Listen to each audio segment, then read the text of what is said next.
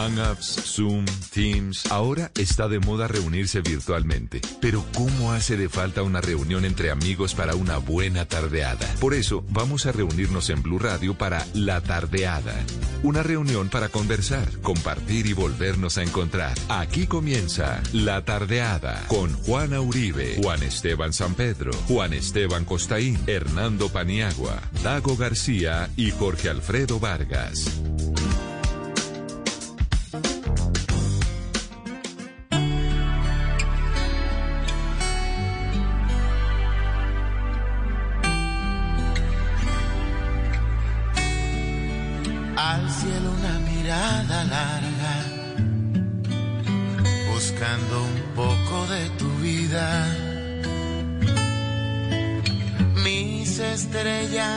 Estrellas no responden para alumbrarme hacia tu risa. Olas que esfuman de mis ojos a una legión de tus recuerdos. Me roban formas de tu rostro, dejando arena en el silencio. Te busco perdida entre sueños, el ruido de la gente te envuelve en un velo. Te busco volando en el cielo el viento te ha llevado como un pañuelo viejo y no hago más que rebuscar paisajes conocidos en lugares tan extraños que no puedo dar contigo. 5 de la tarde, 8 minutos. Te busco. Los buscamos y nos encontramos en esta reunión, en esta tardeada. Tardeada es tertulia de amigos, que nos reunimos con ustedes, que son nuestros amigos, en Blue Radio las tardes de los sábados y los domingos, a las 5 de la tarde, con los Juan Estebans, apóstrofe S, Juan Estebans, con la Juana Uribe, que hoy no nos acompaña porque hoy pidió asueto, ¿se acuerda Paniagua cuando decía asueto en el colegio? Asueto. Sí, Tiene señor. asueto. Es un paralelo o sinónimo de vacación, de descanso. O capar clase. O capar clase. Pero hoy está capando clase Juana con un motivo especial, porque está con la niña, no está bien, está. Pero no es que ella no. Imagínese si Juana Uribe va a capar clase. No, que es no. Bueno, no. Us- ¿Usted no le ha tocado caparle una reunión a Juana Uribe? Ay, ay, ay. No, ni de vainas. No, ni de vaina, hay no, no le cape, no, no le cape, no le cape. Hoy no nos acompaña, mañana estará con nosotros. Están los Juan Estebans, está el señor Costaín, está el señor Dago García. Estamos todos en esta tardeada, tardeada de sábado con buen climita en Colombia y en el mundo. Y los estamos saludando y saludamos a la gente que nos oye en Bogotá, buena zona de Bogotá en cuarentena. Y aquí los acompañamos para que pasen un buen momento, 16 grados. Allí nomás en Santa Marta, la linda Santa Marta, ¿cómo nos haces de falta? Ya tenemos reporte de buen cielo y 28 grados. Allí cerquita en Apoima 28 grados. En Medellín 28 grados, un cielo divino. El de Medellín hasta ahora Barranquilla 29 grados. Qué delicia de temperatura Barranquilla. La calera aquí cerquita en Bogotá 15 grados. Cali, la linda Cali 30. En La Habana 26 grados. Llueve un poquito en La Habana. Como en Urrao. Cartagena, cielo gris, alguno de lluvia, pero 29 grados. Imagínense la humedad en Cartagena hasta ahora. Nueva York, cielo despejado en Manhattan. 32 grados, Washington 36. Los Ángeles 27. Abrazo a la gente de Los Ángeles que nos escucha. En Madrid 29, en el viejo continente ya de noche. Un abrazo, estamos en la tardeada y esto que dice, te busco, te busco, te busco. Y nos encontramos aquí en la tardeada. El viento te ha llevado como un pañuelo viejo y no hago más que rebuscar paisajes conocidos tan extraños que no puedo dar contigo.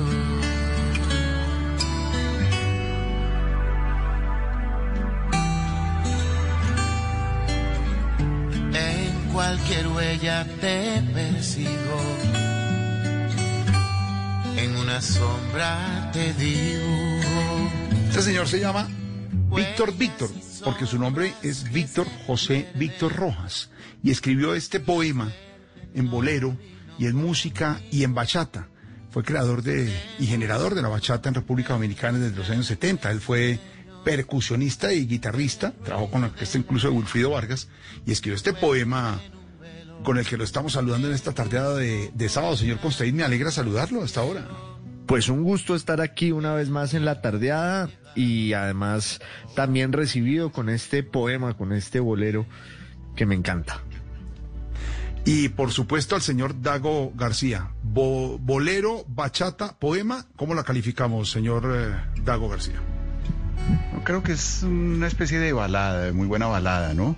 De hecho, en Colombia se hizo muy popular en la voz de Celia Cruz porque fue el tema central de una serie muy exitosa que se llamó La otra mitad del sol.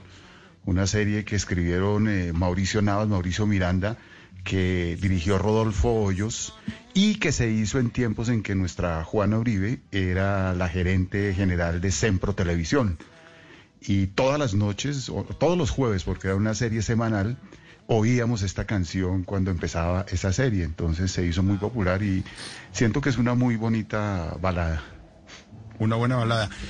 Ahora más adelante, eh, Garra, nuestro productor, a quien saludamos hasta ahora, a don Nelson, a don Messi. Don Messi, no sabemos por qué es que le dicen Messi Paniagua a nuestro compañero del Control Master, si es por buen fútbol. No juega como Messi. No juega como Messi. No tiene la pinta de Messi. No, se, no tiene la, no tiene No la plata de Messi.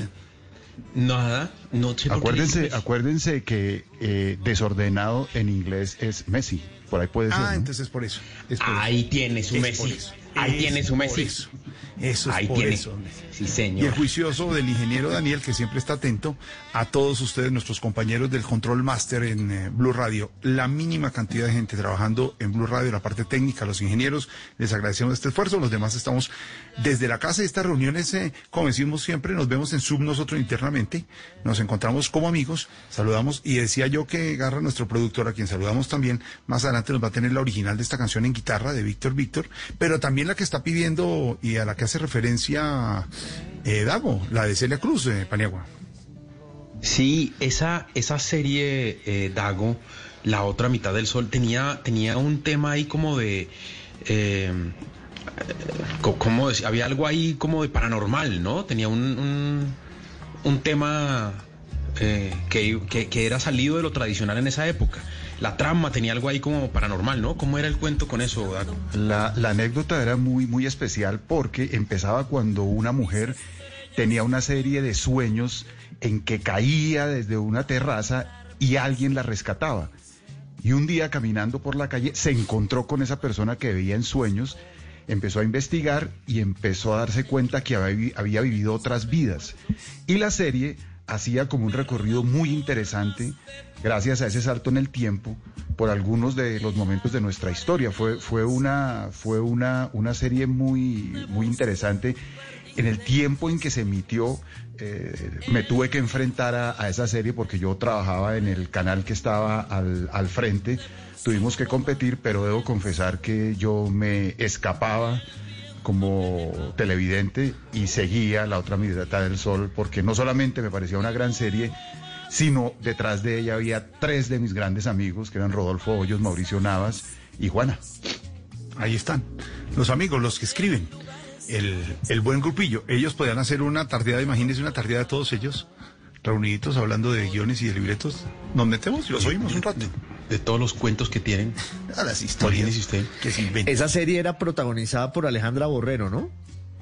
Era protagonizada por Alejandra Borrero y Robinson Díaz también estaba, eh, estaba ahí. La, la, la mujer que caía y que tenía esas regresiones era así, Alejandra Borrero. Esta y Flora la versión- Martínez fue la, Flora fue, fue la, Martínez, pri- divina. fue la primera divina, vez que, que Flora Martínez apareció en la televisión colombiana. Divina. ¿Cómo de Haciendo pareja con? Robinson. Era pareja. Eh, eh, después, después hicieron otra, otra novela juntos. Ellos han hecho varias novelas juntos, ¿o no? Robinson y Claro, ellos hicieron una, una novela cómica muy, muy... po- De hecho, trabajaron Ah, también leche, conmigo... eh, No, no, no, ellos trabajaron conmigo en una serie que se llamaba La Saga Negocio de Familia. Sí. Y luego trabajaron en una, en una telenovela cómica que se llamaba Vecinos. Vecinos. Hacían pareja Robinson y, y Flora Martínez, sí. Flora Martínez y, y Robinson, bien. Había química en ese protagonismo y en esa actuación de esa serie. Esta es la versión, la que pidió Paniagua. Ya vimos Víctor Víctor, el creador de la canción, y esta es la de Celia Celia. Cruz. Póngala desde el comienzo, el siguiente desde el comienzo. al cielo una mirada larga, buscando un poco de mi vida.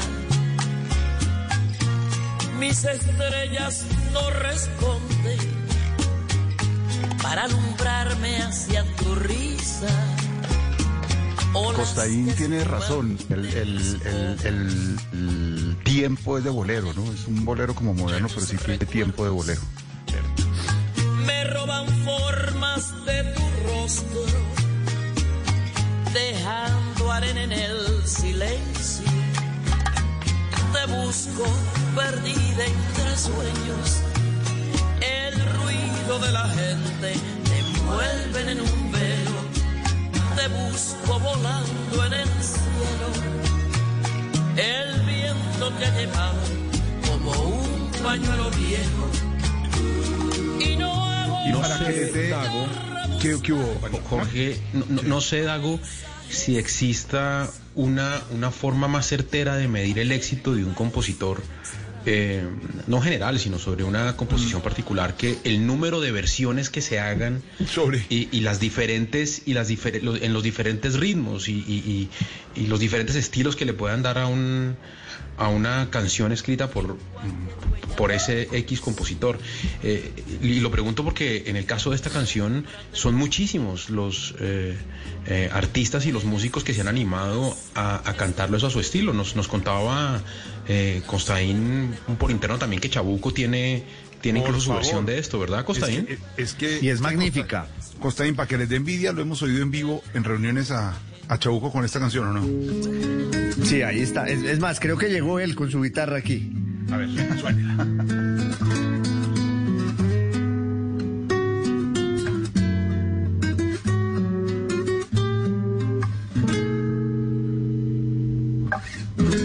Al cielo una mirada larga, buscando un poco de mi vida. Estrellas no responden para alumbrarme hacia tu risa. Olas se esfuman de mis ojos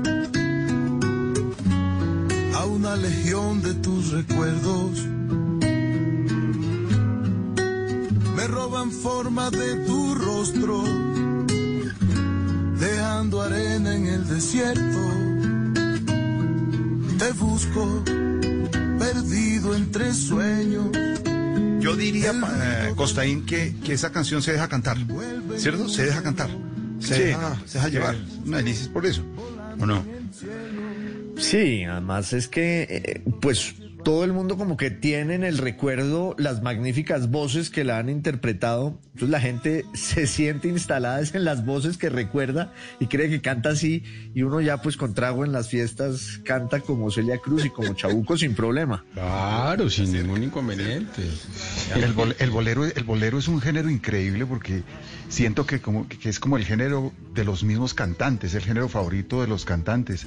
Muchos cantantes de, de otros géneros siempre terminan cayendo en la tentación de hacer un disco de boleros.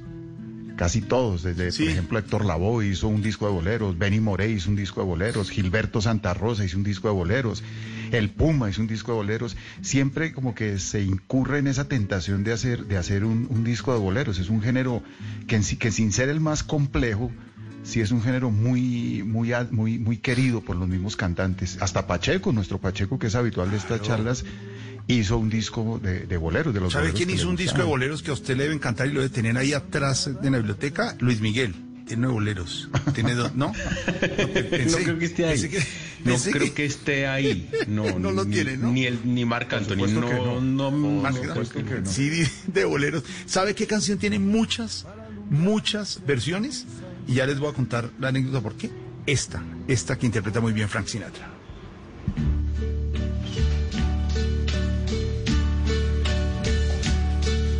And now the end is near, and so I face the final curtain. My friend, I'll say it clear, I'll state my case, of which I'm certain. I've lived a life that's full. I traveled each and every highway, and more, much more than this. I did it my way. My Way, interpretada magistralmente por Frank Sinatra, es la adaptación de Paul Anka. Nos contaba algún día Juan Esteban Constaín de, de una de la canción francesa en el 67. Él adaptó en el 69 al inglés y ya después se volvió a mi manera en español, que Julio Iglesias, Vicente Fernández. Eh, entien- entiendo que son mil versiones y algún día, de, el momento en, que- parte mi padre, yo dije, esa es la canción. Y la puse y mis amigos queridos empezaron a mandarme todo tipo de versiones. Por eso me, me, me di cuenta lo que decía Paniagua, Constaín, que son, hay canciones que tienen esa bendición de tener mil y mil versiones, unas mejores que otras seguramente, pero muchos cantantes las tienen, ¿o no, Constaín? Sí, y bueno, y esta pues yo creo que también es una de las canciones más interpretadas y versionadas de la historia. Está probado que la canción con más versiones es Yesterday de los Beatles. ¿Ah, sí? Es la canción que más versiones tiene, sí. Y a propósito de, de Frank Sinatra, Paul McCartney cuenta una anécdota magnífica y es que eh, él y John Lennon compusieron una canción que se llama Suicide para que Sinatra la cantara y él la desechó y, los despreció olímpicamente, Despre- despreció una canción Lennon McCartney y luego hizo una versión de una canción de George Harrison que se llama Something, una canción de amor bellísima. Y Sinatra siempre decía en los conciertos, esta es una esta es la canción que más me gusta de Lennon y McCartney y era la canción de, de Harrison.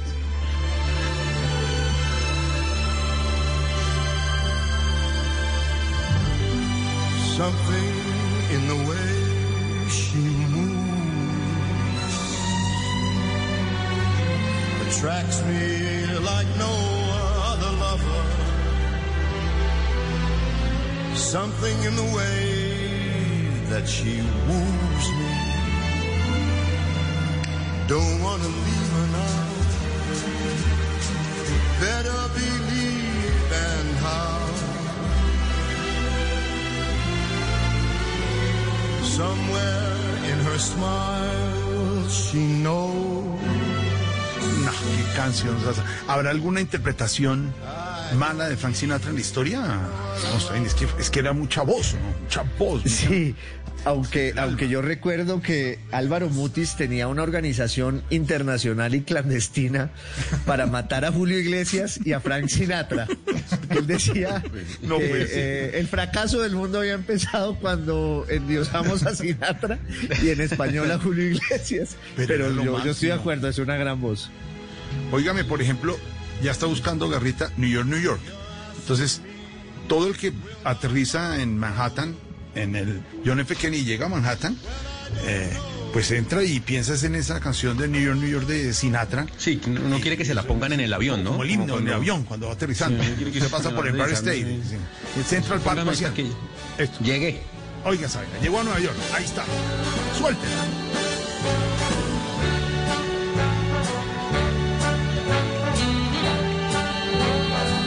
Start spreading the news.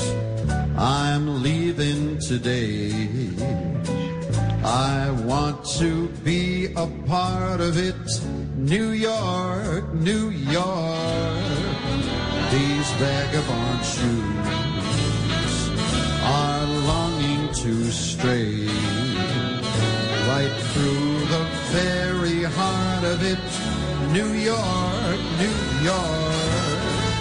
I a, a mí me producen profunda rabia, producto por supuesto de la envidia, esta clase de cantantes que no hacen esfuerzo para cantar. O sea, Ninguno, ninguno. Es como que, como que podrían cantar mientras alzan un- un- una- el mercado. O sea, van alzando las bolsas del mercado que uno Sí, va ahogado por las escaleras y ellos normal. van cantando igualito. Les suena igual, no, no, no. Es como No el que que, hacer fuerza, como no dijimos un día con Esa Dago canción, esa, esa, Ya. Esa canción le dio título a una película de Scorsese, New York, New York, con Robert De Niro y Liza Minnelli, que en, eh, que en la película la canta Liza Minnelli, y se supone, según la leyenda, que Robert De Niro se encerró siete meses, dedicado ocho horas a, a tocar saxo, por lo menos a aprender la digitación, para que durante la filmación pareciera que él estuviera tocando y estuviera muy cerca a cómo se hacía la digitación. Y, es una película que no fue muy exitosa en salas de cine, a mí personalmente me encanta, pero también me acuerda de cómo los actores italianos se burlaban mucho de De, Niro y de Pacino y de todos los actores del método. Hay un maravilloso libro, una biografía de Mastroianni, y en el prólogo eh, Vittorio Gassman, el gran actor italiano, y Mastroianni se burlan deliberadamente de los actores del método porque sienten que, que- que- que todo eso de torturarse mentalmente para lograr una interpretación era ridículo. Para ellos el actor era como un tipo de oficina que a las 8 llegaba a trabajar, hacía su interpretación, a las 5 se iba para la casa y se olvidaba del personaje y del papel. Claro.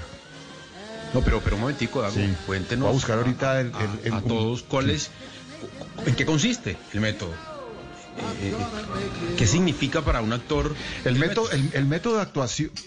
El método, el método de actuación, eh, eso tiene el origen en unas teorías de un señor ruso que llama Stanislavski, que se supone que promovía que los actores debían trabajar con la memoria emotiva, como que debía buscar las emociones del personaje en su propia intimidad, en su propia historia.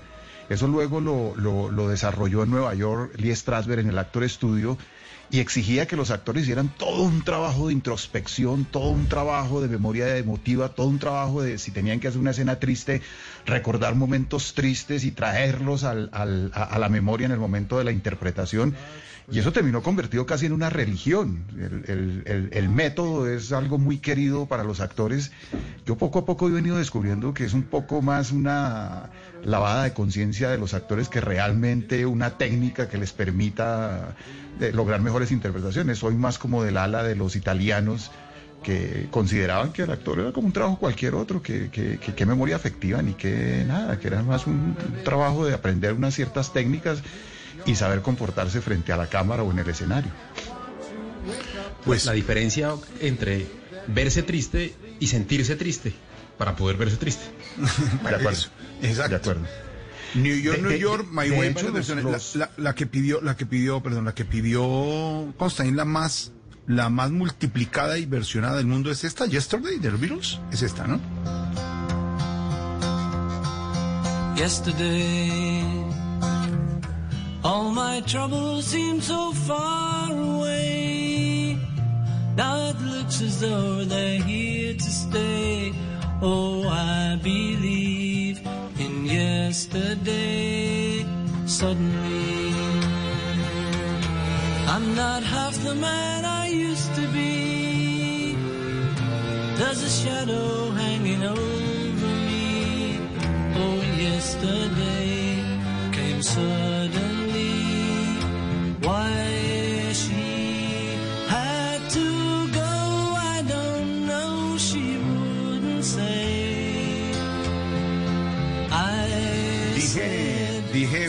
Versionada, ¿no? Sí, Está, sí, sí, sí, sí. perfecto, sí. Sí, no, me quedé con la duda, sí. Es- es- es la, Constaín, ¿hay alguna perversa versión en español que se llame Ayer o, o una... Sup- No, debe haber Tiene que 10.000. Eh, es que, eh, insisto, esta es la canción ya pues con estadísticas probadamente más versionada en la historia. Es una canción además que Paul McCartney recibió como una revelación en un sueño. Él soñó la melodía, se despertó surumbático en 1965, fue al piano, encontró los acordes del sueño y empezó a cantar la melodía que se le había revelado allí eh, con una letra que era huevos revueltos, scrambled eggs. Eh, y luego pues ya compuso bien la letra, la grabó con un cuarteto de cuerdas y él solo en su guitarra. Dice George Martin, el productor de los Beatles, que afuera estaba John Lennon y que se le salían las lágrimas de ver, de oír ese, ese milagro, ese, ese prodigio, pero hay una polémica eh, muy interesante y muy bella y es que hay quienes sostienen que el origen de Yesterday es una canción napolitana del siglo XIX que se llama Piscere que viene a di, eh, que es una canción tradicional que han interpretado en Nápoles y la melodía tiene algo de parecido. A mí siempre me ha, yo siempre he creído que es pues un cuento de esos folclóricos del nacionalismo napolitano y que, y que Yesterday es el producto de un genio que, que además no necesita más credenciales para, para demostrar que es el más grande compositor de, de, de, la música moderna, pero además también está el cuento de que Paul McCartney murió en un accidente de tránsito, el verdadero, en 1966, y hay una cantidad de orates que sostienen que el que hay desde el 66 hasta hoy es un impostor. Entonces, pues ya entramos a, a, los terrenos de la conspiración y el delirio. ¿Pero se encuentra con Gardel y Juan Gabriel o está cada uno en un sitio diferente? Ellos se reúnen los que están vivos todavía. Por suerte para él, por suerte para él le tocó, le tocó en cuarto, en cuarto aparte. Están eh, Gardel, Juan Gabriel, sí, eh, todo, están todos reunidos. Sí. Costaín, ¿por qué no le manda a Garra el nombre de la canción italiana a ver si la encuentra y la oímos? Eh, aquí la puse, eh, la puse en el, en el, en el chat del grupo. Eh, okay. en, en, en, YouTube está. Voy a, voy a colgar ahí el, la versión que está en YouTube y a ver si la podemos, la podemos reproducir aquí para oírla. Un momento. En segundos lo tendremos, ya hay reporte también de noticias en este instante. Vamos con Silvia Patiño, con Juan Esteban. ¿Sabe qué? Varios Juan Esteban hoy, ¿no? Juan Esteban en el Control Master, Constaín, la inspiración de San Pedro que a veces se une con nosotros, está, sigue de allá arriba iluminándonos, Juan Esteban San Pedro, sí, de, digo, arriba en el sexto piso, ¿dónde está? Por eh, y Juan Esteban Silva. Entonces, cuatro Juan Esteban hoy. Vamos al reporte, esto es Yesterday, y regresamos con la versión italiana que nos tiene buena historia esta hora Costaín. Estamos en la tardeada reunión de amigos, buena tertulia de amigos en este sábado de julio. Nos acompañamos. Yesterday, la canción más versionada en el mundo. Hoy aquí en la tardeada regresamos.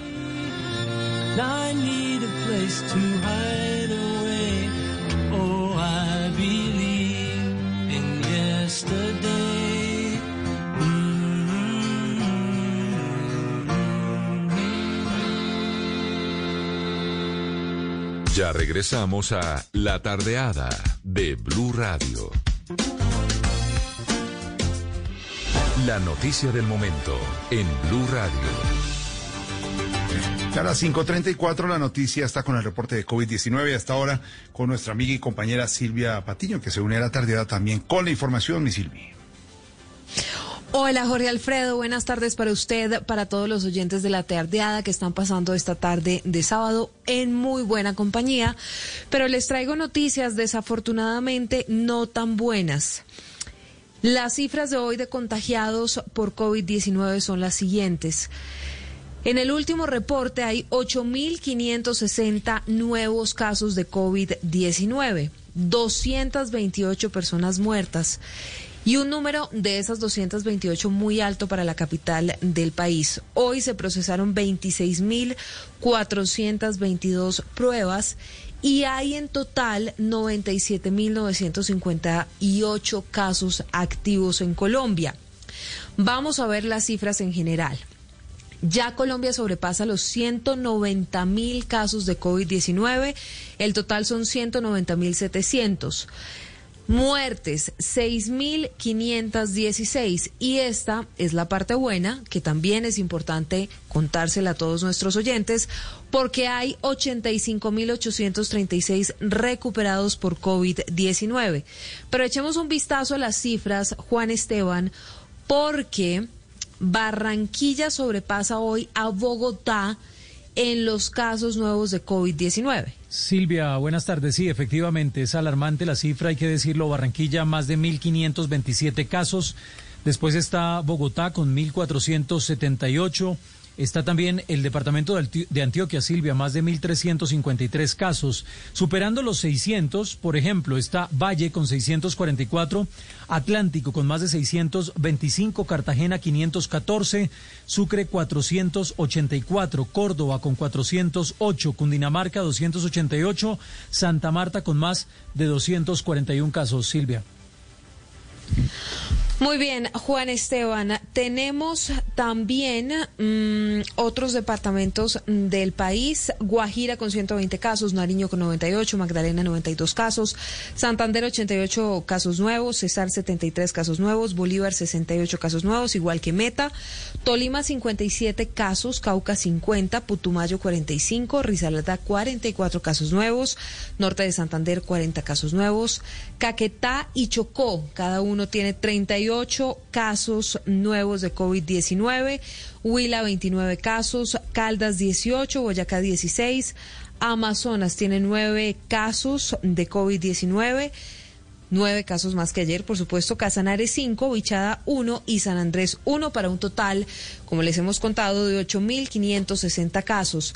Marcela, hablemos de los conglomerados. ¿Cuántos conglomerados hay hoy en Colombia? Silvia, hoy tenemos 653 conglomerados en el país. Los territorios son Amazonas, Antioquia, exactamente en Ituango, Arauca, Atlántico, Barranquilla, Bogotá, Boyacá, Bolívar, Caldas, Caquetá, Cartagena, Cauca, Cesar, Chocó, Córdoba, Cundinamarca, Huila. También La Guajira, Magdalena, Meta, Nariño, Norte de Santander, Putumayo, Quindío, Risaralda, San Andrés, Santa Marta, Santander, Sucre, Tolima, Valle, Baupés, Bichada, Guaviare y finalmente Guainía. Marcela, hablemos de los, muertos, de los muertos. Jorge Alfredo, es muy grave la situación en Bogotá. En 24 horas, 84 personas fallecieron de COVID-19. ¿Cuál es el segundo departamento con más muertos, Marcela? Por el momento tenemos a Córdoba que registra 30 personas fallecidas en las últimas 24 horas. Le sigue Valle, que tiene 23 personas muertas. También está Barranquilla con 15 fallecidos. Antioquia con 16 fallecidos. Atlántico con 14. Sucre, la costa caribe bastante complicada con 11 personas muertas. Bolívar un muerto. Tolima un muerto. Nariño tres muertos. Y Cartagena tres muertos. Bastante alarmante la situación en Bogotá, que hoy tiene menos casos. Ayer fueron 2.101 casos. Hoy los casos en la capital del país son 1.527, pero el número de muertos es bastante alto. Entonces, en resumen, Jorge Alfredo, 8.560 casos nuevos de COVID-19, 228 personas muertas, de esas 84 en Bogotá. Hay en total 97.958 casos activos, muertos en total en el país 6.516 y casos confirmados en total en Colombia 190.700. Lo bueno es que se han recuperado 85.836 personas, Jorge. Esa es una buena noticia frente a lo que estamos viviendo, Silvia. Aquí seguimos pendientes y atentos con el servicio informativo de Blue Radio. Estamos en la tardeada. Música, conversación de amigos, aquí en Blue Radio en vivo, 539. A esta hora estamos en La Tardeada de Blue Radio. Este puente festivo en En Blue Jeans, el domingo, creen lo sobrenatural, tendremos historias de fantasmas. Y el lunes, así nos suena la independencia en En Blue Jeans. Y no se pierda toda la música y el entretenimiento en En Blue Jeans de Blue Radio. En Blue Jeans, todo este fin de semana por Blue Radio y bluradio.com. La nueva alternativa. Si es humor, ministra Alicia, recomendaciones para que los colombianos puedan disfrutar de este puente de la independencia sin arriesgar la salud. Por su labor en su emergencia en el sanitario, si ¿Cómo? tiene estreñimiento, ¿Eh? haga ¿Eh? fuerza pública. No, no, no. Ubica, no, yo Hay creo una que eso es- imprecisión no. ahí. Sí, Por yo- su labor en la emergencia sanitaria, se hará un reconocimiento a la fuerza pública. Ah, claro, a los héroes, Voz claro. Populi. Lo que hablaba Celia, neta autobiografía divina. Bueno, dice ella, en agosto de 1993 estaba yo en Bogotá. Justo en esos días Castro andaba por allí. En la rueda de prensa a un periodista que lo trató de presidente. Le dije, Fidel Castro no es presidente, es un dictador. Y en lugar de preguntarme por mis cosas, todos me, me empezaron a, a acosar con preguntas sobre la visita de Castro a Colombia. Eso me fastidió y di por terminada la rueda de prensa. Era una mujer con un temple, pero que te digo, no solo era alegría. De lunes a viernes desde las 4 de la tarde. Si es humor, está en Blue Radio, la nueva alternativa. Este domingo, en Sala de Prensa Blue. El más irreverente de los columnistas nos habla de su nuevo libro, de política, y nos cuenta de los dardos que lanzan sus columnas. ¿Qué tan golpeada está la salud mental de los colombianos en tiempos de pandemia? Una psiquiatra nos habla de las señales de alarma y de lo que se puede hacer para no perder el juicio durante el confinamiento. Y dos periodistas políticos nos ayudan a entender el papel del Congreso y del gobierno en estos momentos en que más se necesita. Sala de Prensa Blue, este domingo desde las 10 de la mañana. Presenta Juan Roberto Vargas por Blue Radio y bluradio.com. La nueva alternativa. A esta hora estamos en La Tardeada de Blue Radio.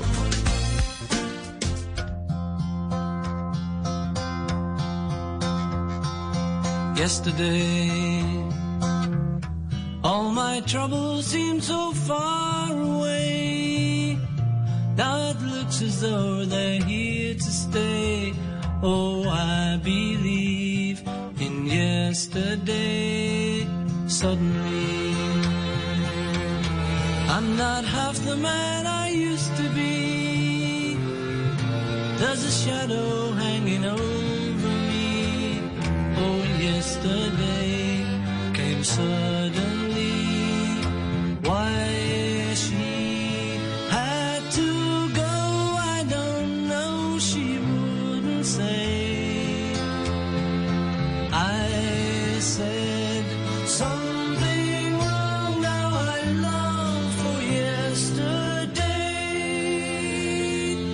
5.42, estamos en la tardeada. Qué bueno. Solo nos, nos escriben dos oyentes, dos en este momento. Es decir, qué tranquilidad, Jorge. Qué tranquilidad. Eso está Eso quiere decir que la cauda de Juana es la que, la que nos daña Jala- el- jala el- la Juana. estadística todos los fines de semana, ¿no? Elisa Martínez Sí. dice que bien este sábado tan solo y ustedes ahí de compañía, entreteniéndonos. Obvio sí, la señal perfecta. Y March dice un saludo, te busco, me recuerda a mi mamá, con mucha nostalgia. Gracias a Elisa y a March. No le cuenten a la gente que estamos en la tardeada. Estamos en... También escribió Andrés Muñoz, van tres. Ah. Ya, hasta ahí, por favor. Andrés, no más. Eh, Recibimos este y no más. Cerramos, porque es que eh, se empieza sí, así. sí, sí, listo y que No, se nos sale. Se nos salen las manos, se nos salen las manos. Sí, exacto. ¿Quién más está ahí? Ah, sí, André Felipe, sí. Y Laura Calderón, sí. Laura Calderón, no, no, sí, hace- dejémoslo ahí, en esos, Dejémoslo en esos ahí. oyentes. Ya nos va, ya nos está buscando Garra Costaín y Dago la versión de Yesterday en español. Ah, Tiene que haber, si hay 3.500 versiones, hay una en español que se llama Ayer, como decían. ¿Quién sería? All my troubles seem so far away. Now it looks as though they're here to stay. Oh, I believe in yesterday. Suddenly, I'm not half the man I used to ¿Sabe be. cuál? La en español, ¿cuál será? Ya, ya la están buscando, porque sí tiene que haber versiones de todas No. esas. Costaín. ¿Qué Y pasó en con ella? salsa, creo que hay en salsa. en- Ah, sí, la, la de Cheo. Feliciano, ¿no? Re- Cheo Feliciano. Recuerda que la de Cheo Feliciano la oímos cuando en el programa pasado que hicimos un, un- un homenaje a Cheo y escuchamos su, su versión en salsa de Yesterday. De pronto la podríamos volver a poner. Cheo Feliciano y Yesterday. Por favor. Les estaba diciendo que encontré el texto de, de, de, Mar- de Mastroianni que se refiere a los actores. Ah, sí. Quiero leer un, un- un pequeño segmento donde dice, dice Mastroianni hablando con Vittorio Gassman. A mí me fastidia ese cuento de los actores que estudian el papel meses y meses para meterse en el personaje, impregnarse de él. A lo mejor se retiran un tiempo infinito a un convento, engordan o adelgazan para estar más en situación y acabado el trabajo necesitan otros meses de descompresión para olvidarlo, para volver a ser ellos mismos. De Niro, por ejemplo. Esa historia de vivir el personaje a fondo se ha convertido en un chanchullo y con ella ganan un montón de dinero. Yo no sé, a mí no me pasa. Me estudio el guion un par de días, recito mi parte y se acabó. Ah, caramba. Muy, se tiene fe, se tiene fe. Sí. Sí, sí. No, y, y- y- además, y además usted mira las películas de Mastroniani, en estos días me, me- me he echado como un, un, un- un recorderis de, de las películas de Fellini con Mastroniani, de la Dolce Vita, de ocho y medio y, y son actuaciones memorables y, y sin tanto sin tanto método. ¿no? ¿Y usted, y qué, lo y mismo. usted qué cree, Dago? ¿Que tiene que ser así o toca estudiarlo mucho el personaje? No, yo soy de la, de la opinión que tiene un maestro polaco, Pavel Nowicki, que es un maestro de teatro aquí, que dice que hay actores y hombres que actúan. Hay ciertos actores que no necesitan de ningún método porque tienen un talento absolutamente natural que no necesitan ningún tipo de, de academia ni de formación. Hay otros actores que no tienen ese talento natural y que necesitan de pronto sí echar mano de las, de las, de las, de las, de los sistemas de actuación. De hecho, el, creador del, del método, Stanislavski, creó el método porque no era muy buen actor, pero quería hacerlo. Y dijo, miércoles, no me voy a resignar a no poder hacer buenas interpretaciones y se inventó en todo este método. No sé, eh, Paniagua que quería ser actor y Costaín que lo fue. No fue Guriguri, pero estuvo con Guriguri. Eh, ¿Qué método utilizó? Primero Costaín y después eh, Paniagua. ¿Qué método utilizó Costaín? Bueno, no, yo quiero insistir en que, en que una de las escenas más aterradoras que vi en mi vida era al enano que se metía dentro de, de Guriguri repasar parlamento. Porque yo decía, pero el enano pues está en el disfraz, entonces eh, no, no tiene por qué actuar, pero el tipo, ese sí que tenía método, ese sí era Stanislavski de escuela y movía las manos y todo. Yo tuve una gran Pero la voz, ¿quién la maestra. hacía, Costaín? La hacía eh, Moisés Angulo, que manejaba desde O sea, el afuera. tipo... con- mm, O sea, el enano que se metía en el disfraz ni siquiera hacía la voz. O sea, él estudiaba parlamento, pero ni siquiera hacía la voz. Para actuar. No, el enano no hacía sino eh, darle forma al muñeco, pero uno llegaba y se lo encontraba en camisa esqueleto y calzoncillos, que entre otras, pues la escena ya es lo suficientemente estremecedora. y, y era, y era un señor divino que se llamaba Don José. Y él era todo serio y, y quería además, y, y una de las cosas más tristes es que él buscaba interlocutores porque los actores siempre buscan repasar letra, como dicen ellos, con sus compañeros. Y este pobre enano iba y, y buscaba a Teresa Gutiérrez que lo puteaba y, y Jairo Camargo que lo sacaba volando del camerino. Entonces, el, el enano acababa conmigo y yo pues le ayudaba como sparring en, en su parlamento, pero yo sí pensaba para mis adentros que este enano pues debería buscar como otro papel eh, un poco más visible, pero eh, en mi caso sí era Asita Madariaga de Mayarino, que venía de la formación del teatro español, y, yo siempre creí eh, que, que una que no que era muy difícil aprender a actuar. Yo siempre creí como en el talento natural, y no lo digo pues en por mí, no, pero como televidente y como espectador yo decía, uno no puede aprender a hablar, el que a actuar, el que nació actuando bien, tiene ese, ese don y es muy difícil aprenderlo, pero en la vida he visto casos de gente que era pésima y que con trabajo y disciplina eh, se volvió extraordinaria. Entonces, eh, pues hay que confiar también en eso, ¿no? Pero claro. Y Paniagua, en su experiencia, porque en la entrevista que vimos, Costaín, una entrevista que le hicieron a, a Paniagua y que vamos a compartir con los oyentes, eh, recientemente contó que lo que él quería hacer era actor. Eh, yo Sí, cuando no, lo invité a la sí. tardeada, él me dijo, me encanta la idea porque eh, puede ser la salida mía, que es mi sueño ser actor, si van a estar Juana, Dago, Costaín y San Pedro. Dijo, este es el momento. Que es todo el mundo de la que viene". televisión. La Es televisión, mundo, porque sí, él dirige Sí. Pulso, es el, el más grande de, la, de, la, de la era digital en Colombia, todo eso, pero él quiere ser actor. ¿Qué método te gustaría usar, eh, Hernando? No, yo, a, a mí sí me toca, yo sí tengo que irme con Stanislavski, porque yo llevo, Jorge, 19 años engordando para un papel. No me lo han dado. No, no me han dicho cuál es. Está Pero estoy listo para cuando me toque. Sí. Vengo preparándome 19 años para eso. Entonces, eh, ¿con qué quiere hamburguesa? Con malteada. Agrandado el combo. Eh, ¿Light o no? De la normal, de la que engorda. Eh, ¿Deditos de queso 4 u 8? No, 8. Es prepararme para cuando llegue ese papel. Yo estoy listo. Oiga, Meto. pero, Como eso de- pero hay una, una anécdota que me contó Bernardo Romero Pereiro de cuando la televisión era en vivo y en directo.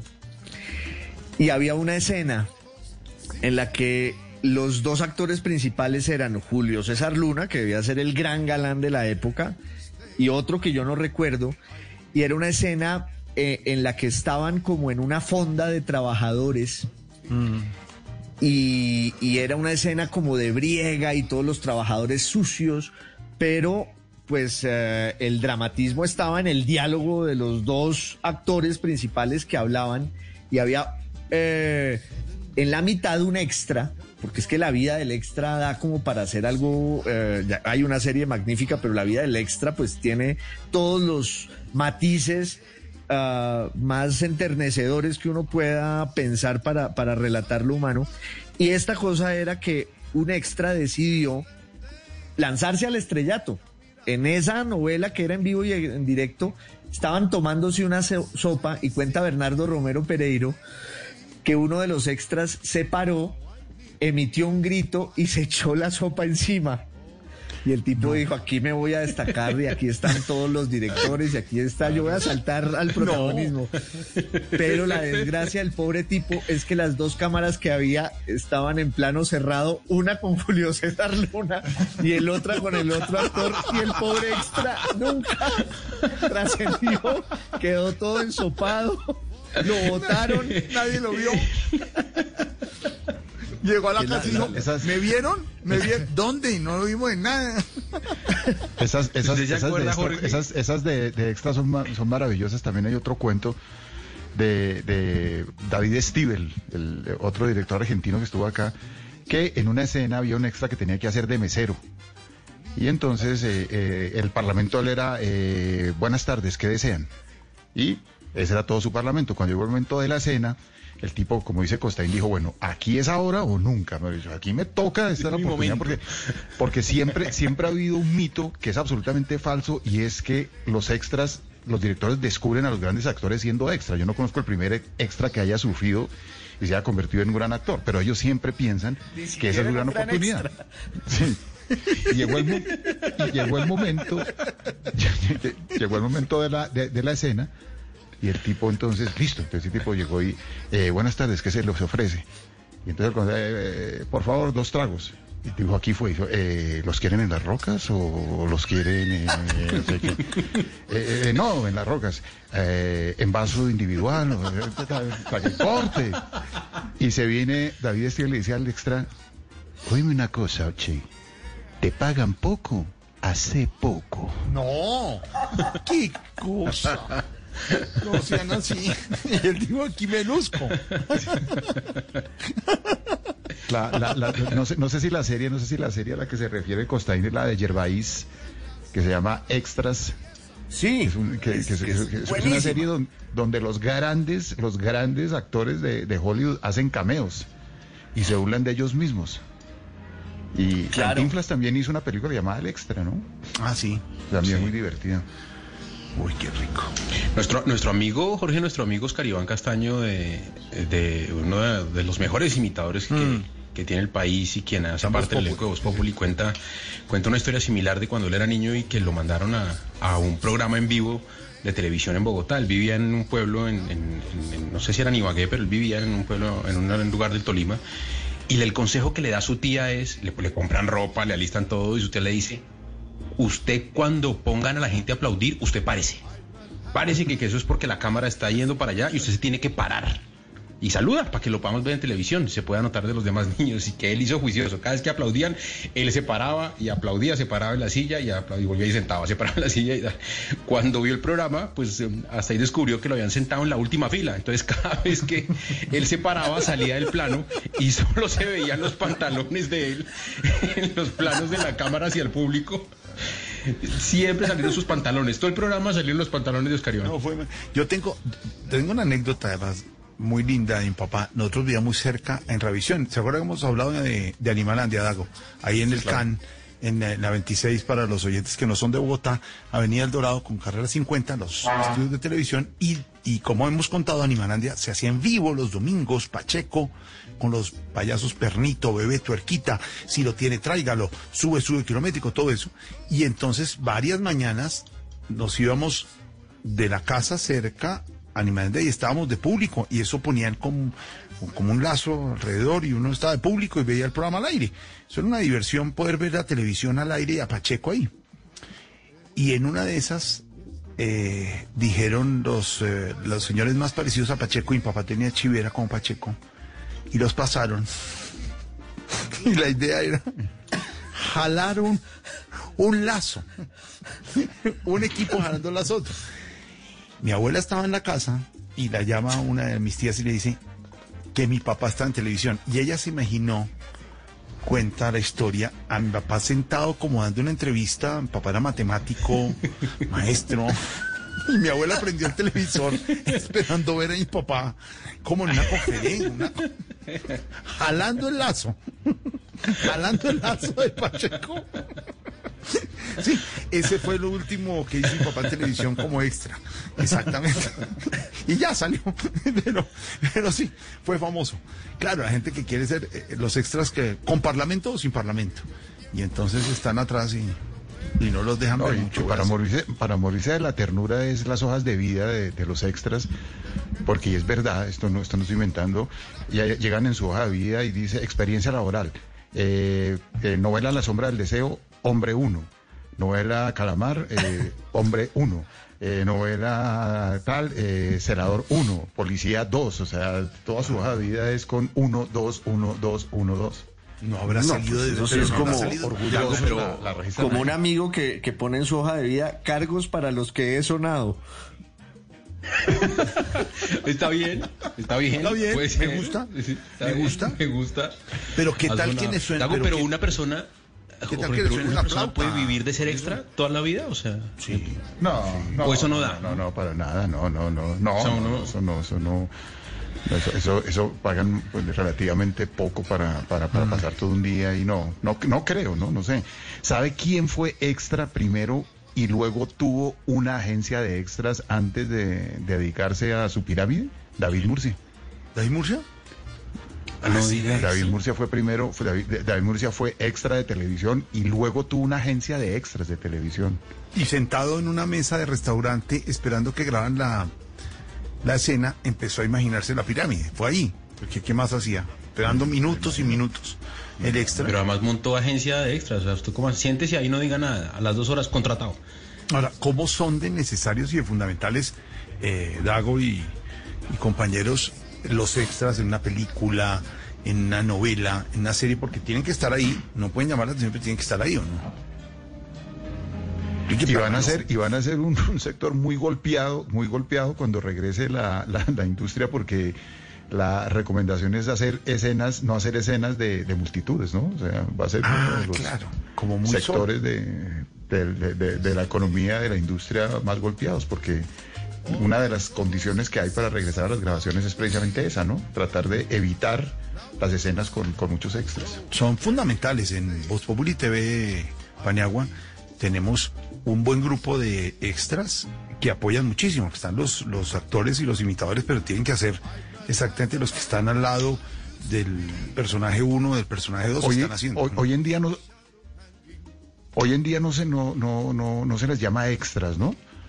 Hoy en día el nombre que, que- con el cual se le hace los contratos y al cual se le refiere es personal de apoyo. Personal de apoyo. Ya- A todo el no personal dice- de ya- ya apoyo uno no de dice actuación". tráigame los extras, sino traiga por favor el personal de apoyo. personal de apoyo. A todo el personal de apoyo de actores en Colombia que también se ha visto golpeada esta industria, les enviamos un abrazo y un gran reconocimiento que son esenciales. Están los protagonistas en la mesa y los que están Oiga, atrás pero esa sería una, una muy buena idea, Dago, de, de una serie, es que se mueren todos los actores de un país por algún cataclismo y solo sobreviven los extras y hay que hacer una producción multimillonaria. Con solo extras. Con solo Además, extras. Hacer la serie de Netflix de, de sobreviviente escogido, ¿cómo se llama? Paniagua. ¿Cómo hacemos? ¿Qué tendría que pasar para que, se, no sé, una infección en los polvos, una infección en el maquillaje? Con No. eso todos los de... ¿Cómo es O una, una- infección en los polvos? No, no, no. no o, sé. o- o- o- o una revolución de los extras, un- una revolución de los extras, que los extras eh, secuestren y escondan a todos los actores para poder ellos asumir el... el- Para el poder rol. asumir, ¿se imagina? ¿Cómo se llama la serie El Paniagua? personal de apoyo, el personal de apoyo. El personal de Netflix, la, El la de apoyo, del, sí. la del, eh, designado elegido, que, que el pobre, el pobre secretario de, planeación lo dejan y no lo dejan ir el día de, eh, del, del discurso del presidente y explota el Capitolio y se mueren todos y solo queda el y queda el presidente, hombre. Gran serie de Netflix. Eh, Sería No, no eso. sé. Como dice, como dice Constantin, se murieron todos y quedan solo los extras y protagonizan lo que venga. Pues sí, sería la oportunidad, más o menos, Constantin, es darle la opción y la serie es por ahí. Sí, pero, pero tiene una cosa perversa y es que aún así no los dejan. Es el giro. No, no, Constantin, no sea así. Entonces, empiezan a buscar cantantes para actuar. Y- No sea así. y- Eso se- sería un novelón. No, estamos listos. Estamos listos para producir. A esta hora nos saluda Jiménez. Hola, todos en la familia los escuchamos desde Duitama y nos encantan los programas. Duitama nos escuchan en Boyacá. Y Cristian Incapié desde Villavicencio. Nos oyen muy bien en Blue Radio en Villavicencio. Digo presente Villavicencio. Los llanos orientales son territorios, claro que son territorios, una delicia y una divinidad los llanos. Buena tarde desde Neiva, María Violet. Mm, tenemos corresponsales en...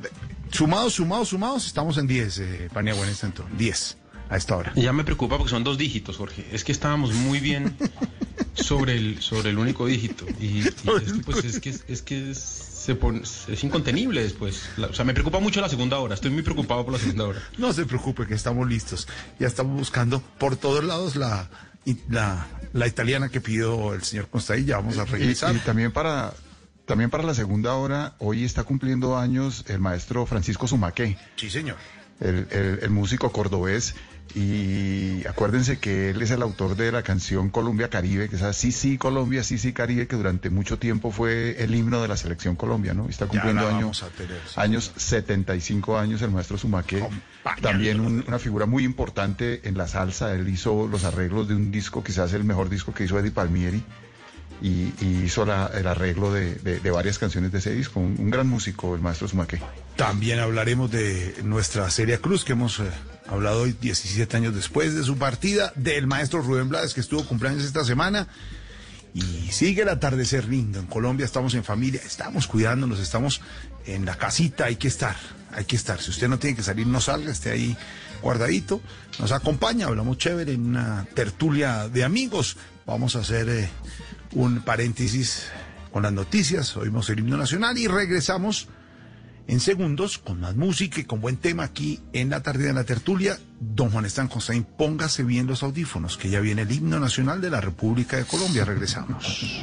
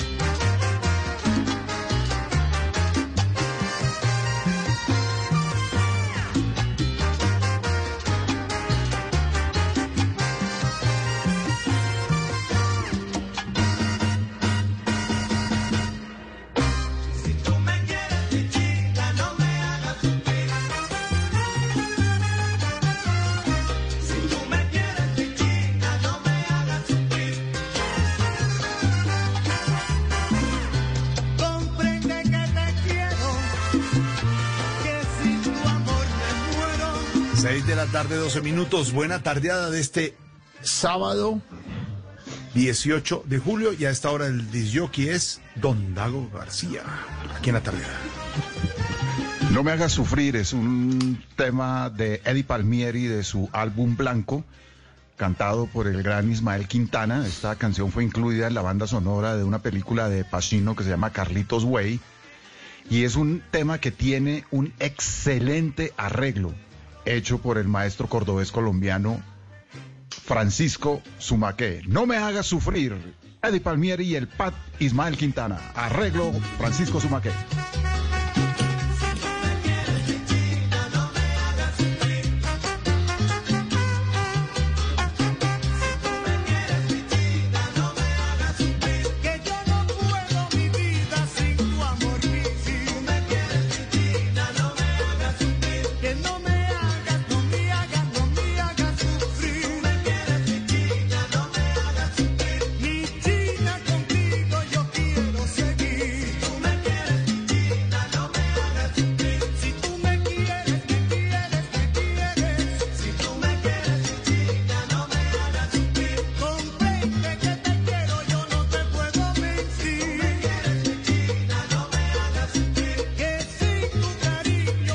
El tema, señor Paniagua. No me haga sufrir. Ya sé para dónde va. Ya ¿Pa' sé dónde para va? dónde va. Para la, para la, de rogadita, la música de la rogadita. De que no, de que no lo la- sí. De- de- de- la de pedir perdón es, es pedir como. eh, eh, pero, pero a ver, es que, es que, es que acá hay muchas vertientes, Jorge. Quiero, quiero entender. Hay- hay Se una- equivocó, le pillaron una vaina, vieron unos chats, dejó Facebook abierto y tal. O. O. O. O, o- o- o- o sencillamente ella dijo necesitamos un tiempo y él le dice no espere, pero no sea así. ¿Cuál de las dos es? Digamos, en, en una novela, señor Costaín, usted que lo sabe más, en una novela, dame un tiempo, dame tiempo que lo estoy pensando y pronto eso es, se acabó la cosa, ¿cierto? ¿O qué? ¿Hay posibilidad de...? Sí, no, en una novela y sobre todo en la vida real. Sí, tiene toda la razón Costaín. O sea, No, eso es lo peor. El tiempo es lo peor. La pérdida de tiempo es el acto más vil del desamor. Ya la vez pasada estábamos hablando de eso, porque es que eh, es prolongar a cuentagotas la agonía y, y el dolor, en vez de que quede clarísimo desde el principio que no hay ninguna posibilidad de que eso se componga. O sea, este, este no me haga sufrir, Jorge, es pedir cacao. ¿Esta es música para pedir cacao o Dago? Ah, Sí, música claro, para- claro. bueno, listo. Comprende Ya. que te quiero, yo no te puedo mentir, dice él. y- y- pero, pero, debió- pero debió haber hecho su cagada porque en algún momento dice que, que- que no lo vuelvo a hacer y que entonces eh, generalmente detrás de toda canción en que un hombre pide o, o- o reclama amor, generalmente hay una cagada detrás de- de- de- de- de- del hombre. De ¿no? ese mismo hombre. Eh, sí, el hombre no es tan espontáneo en, en- en sus manifestaciones eh, emocionales. Siempre algo raro hay detrás, algo, algo hay que sospechar, ¿no? Es decir, ¿está confesando algún pecadillo y pide perdón y se arrodilla? Más o menos, más o menos, más o menos. Y, Dago, ¿cómo le va con Víctor Manuel? No, no, no es mi, no es de mis afectos. ¿Tampoco? eh, Víctor Manuel, el, el to- el canta es merengue, ¿no? O, o salsa, ¿no? No, Ah, él tiene, él tiene una que esta sí es la pedida de cacao máxima. Ahí me la tiene garra. Ponga, a ver, ojo a esto. Esto sí es pedir cacao, macho.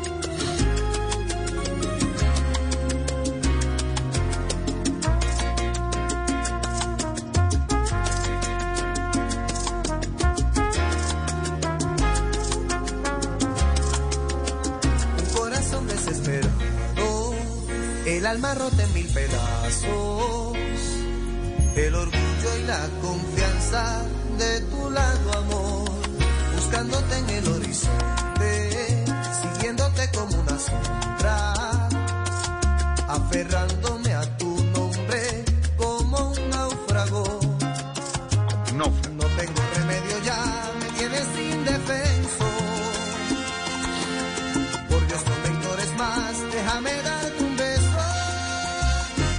Apiádate de mí, no seas así. De mí, o sea, esto sí es. Yo. Cualquiera puede Pero ¿por qué cometer un, está- re- un error, un desliz. Pero porque estamos volviendo a los temas del, del despecho, porque no aprovechamos el... No, no, este no, no. No, no. No aprovechamos el, el cumpleaños del maestro Sumaque y nos metemos en, el tema del fútbol. ¿Qué tiene de Sumaqué? A ver. Ay. Pero esto uno, uno puede oír esto sin la camiseta de la selección. Ya- o sea, ya ¿esto es a- legal? Ya me lo pongo. Ya me lo Hay que ponérsela. No es legal.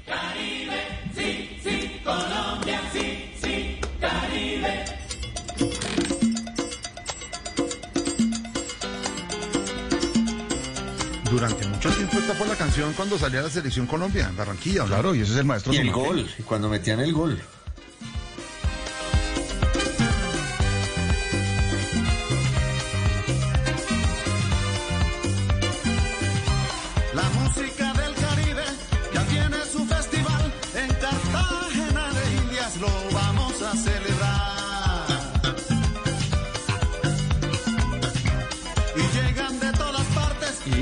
Tema originalmente fue eh, compuesto para el Festival de Música del Caribe de Cartagena.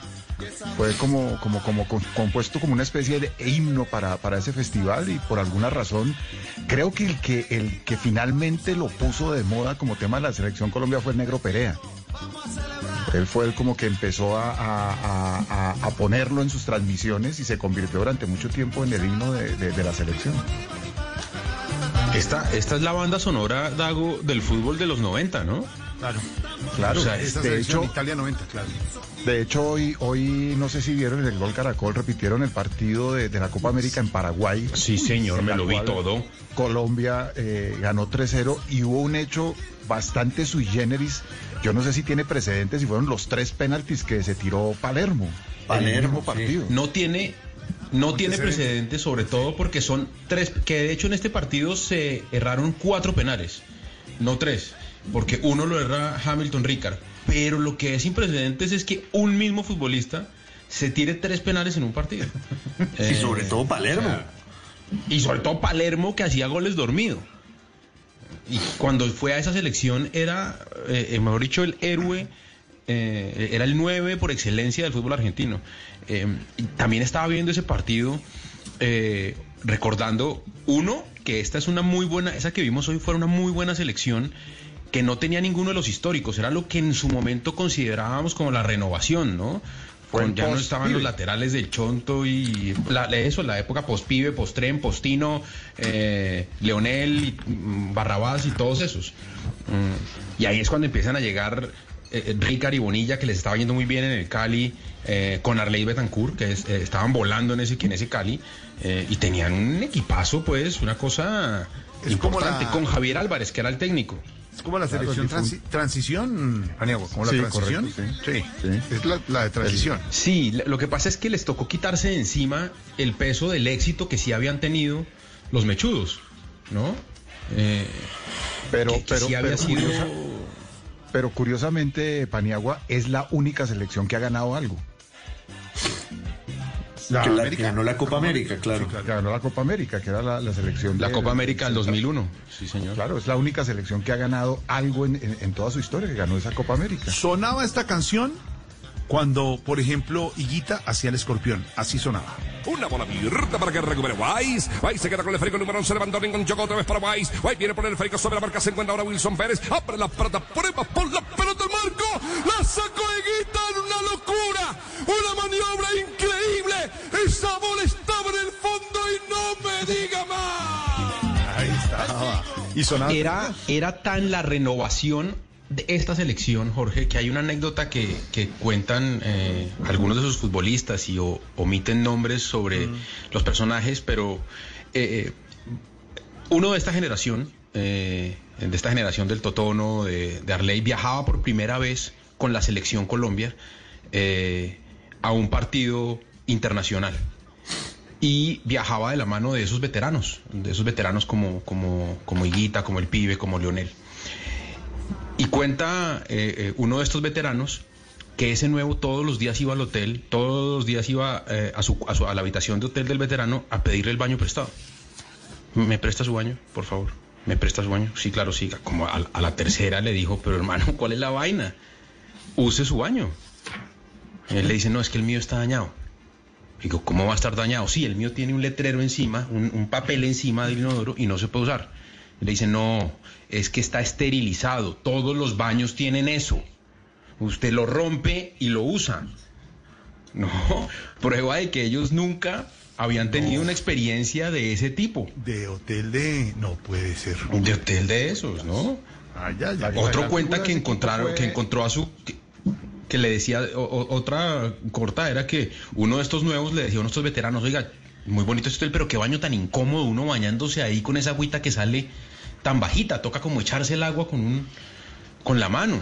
Y su, y su compañero le decía, no, es que usted le jala, porque era latina, usted le jala el, el- sifoncito que tiene arriba y el agua sale de la ducha. Era todo un, un- montón, una generación de futbolistas que eran muy locales, muy, muy local. Y, y lo fueron porque tampoco, salvo Iván Ramiro Córdoba, ninguno tuvo mayor figuración internacional. Un poco calero, el difunto calero, pero, pero, pero no, no pasó como con los anteriores o con los posteriores, que tuvieron buena figuración en, en Europa. En esta selección el único fue Iván Darío, eh, i- i- i- Iván Darío, Iván Ramiro. Iván, Iván Ramiro. Iván Darío Córdoba. Sí, sí. Y tampoco Pues ahí están muchos que se quedaron. Sí, y, y esos jugadores de la selección argentina tampoco tuvieron buen buen performance en, en, en Europa, salvo Simeone, porque Palermo fracasó en, en, en España En el Villarreal. Y Riquelme Sí. también. Lo que pasa es que Riquelme esa no- no- selección, no, no dio pie. por, por alguna razón, esa selección argentina no era la del gusto del técnico. Esa, esa selección argentina fue una rareza en esa Copa América porque eran una cantidad de jugadores de Boca que estaban ganando todo en el campeonato argentino y en la Copa Libertadores y el público pedía que los convocaran y Bielsa no los convocó casi nunca porque Bielsa tenía los suyos.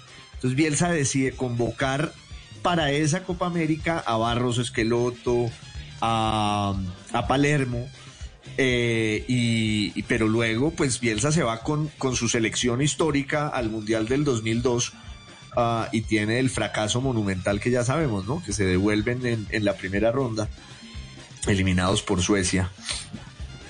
Que de hecho, de hecho es una, es una, sí, es una buena coincidencia el, el- el partido um, de hoy que transmitió el canal Caracol porque justo eh, ayer Bielsa se corona campeón de la segunda división en Inglaterra y es casi el primer título que consigue en décadas. O sea, él desde que quedó campeón por allá con Newell's no ganaba nada. Todo el mundo lo elogia y dicen que es un genio y dicen que es muy inteligente y todo, pero ganar, ganar, ganar, nunca. Y, y le fue muy mal con la selección, tiene encima ese 3-0 y tiene encima la única eliminación de Argentina en primera ronda en un mundial. Escuche mañana y vea mañana en Gol Caracol a las 10 y cuarto, Colombia-México por la Copa América en Colombia. Ese fue el partido. Ese fue en el Partido en el Campín, cual- Jorge. En Campín, sí, que, señor. que entre otras por darnos las de, de refinados en la final pues en el en el campín de la de una Copa América además muy polémica porque acuérdense que Argentina no vino y Sí, en fin el contexto era muy particular pero hubo un espectáculo de paracaidistas ¿se acuerdan? Y eh, había empezado el partido y como siempre a la colombiana llegaron 10 minutos después dos de los paracaidistas y tuvieron que paracaidistas, eh, ¿cómo suspender el-? Sí. Se- cayeron después como cuando el Cafir pasó más tarde de la firma del- de La Paz en Cartagena. Siempre se, se descuadran los tiempos. El avión tenía que pasar en el momento de la firma, no cuando estuviera hablando.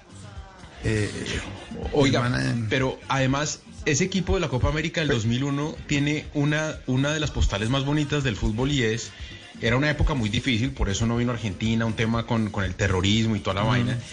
Y había unos ataques importantes a la fuerza pública. Y en un gol que hace el Totono Grisales, eh, va y le quita el, el- el casco, eh, que en esa época los, los- los policías usaban casco blanco, ¿se acuerdan? Que parecía como una vacinilla. Eh, va y le quita el casco, se lo pone y se para Firme, eh, sí. con las manos en la frente, haciendo la señal de firmes. Y es una foto muy bonita de esa época y una, una muestra pues del apoyo de esa selección a, a la fuerza pública. Una- una cosa 29 muy de julio del año 2001, campeón Colombia de la Copa América, que puede ser después Paniagua de la fecha que celebramos esta semana los santafereños, la más importante en Colombia. La primera, la primera... Es pro, la primera es el 12 de julio del septiembre. 2012, sí, sí. Sí, sí. lo- digamos, esa es la primera, digamos, de, puede haber fechas importantes, 20 de julio, 7 de agosto, sí, seguramente, No, pero la, la 12 de esta semana, la séptima estrella de, de Independencia de Santa Fe es lo más importante, y después esa de, del 29 de julio. Es que es el único título que tenemos encima, Jorge. Es el único título que tenemos encima. Claro. O sea, centro de Iván López Lich, Sí. cabezazo Iván Ramiro Córdoba. Además, o sea, está. tira al centro un lateral derecho, cabecea un defensa central. De vainas, hermano. Y ahí nos quedamos. Nos quedamos con esta del, eh, del maestro... Eh, del Sumaqué. maestro Sumaqué. Sumaqué. Y esto he ido transformando para llegar a esta música con la que celebramos hoy con la selección Colombia y la seguimos apoyando ver. esta.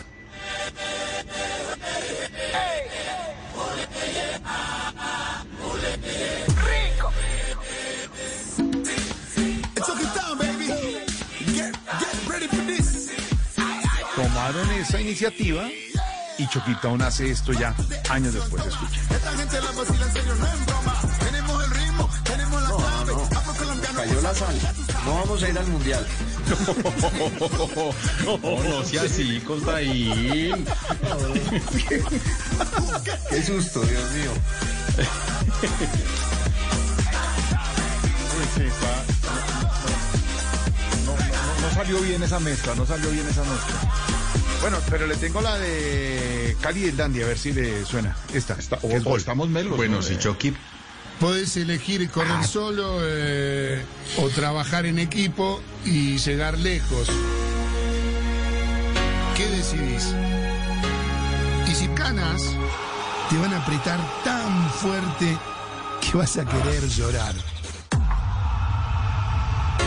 Para el cielo, ya somos más fuertes, 50 millones lo sienten, ya son 15 años, sufrimos, lloramos, hoy cambia la historia y me toca, las piernas me ruegan que no, pero el alma me ordena que sí, para esto nací, el mundo va a ver que por ti yo me muero, Colombia es mi patria, te quiero, no importa la historia, mañana la escribo de nuevo y el fútbol ya no será un juego, será la esperanza, Brasil es el sueño de un pueblo y en mis venas correrá fuego, persigo el balón con las manos en el corazón y asustado me mira el portero, las manos al sol y mi piel un impacto certero, yeah.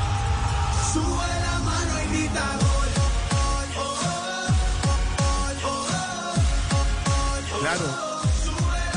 Claro, compañeros de tertulia, es que tenía que darle avance porque donde a nuestros hijos les pongamos todavía lo de Sumaqué, pues nos quedamos un poquito. Es una, es, es la base Pero ellos- de la celebración, pero Claro, tenemos que ir un, y- poquito y- más allá. Sí. Y sí cambia el ritmo y sí, sí es distinto a su maqueta y tal, pero, pero ¿será que existe alguna que, que se identifique más con el fútbol de ahora o con, o con la selección reciente que la que nos enseñó a bailar Armero? Que- que- Ah. ¿En Brasil? ¿En Brasil? Claro. Esto, esto, pilas. No fue pensado para la selección, pero esta es música de, gol. acuerdo, de acuerdo. Esta, esta- esta salida natural, Constaina, natural. Sí, de acuerdo.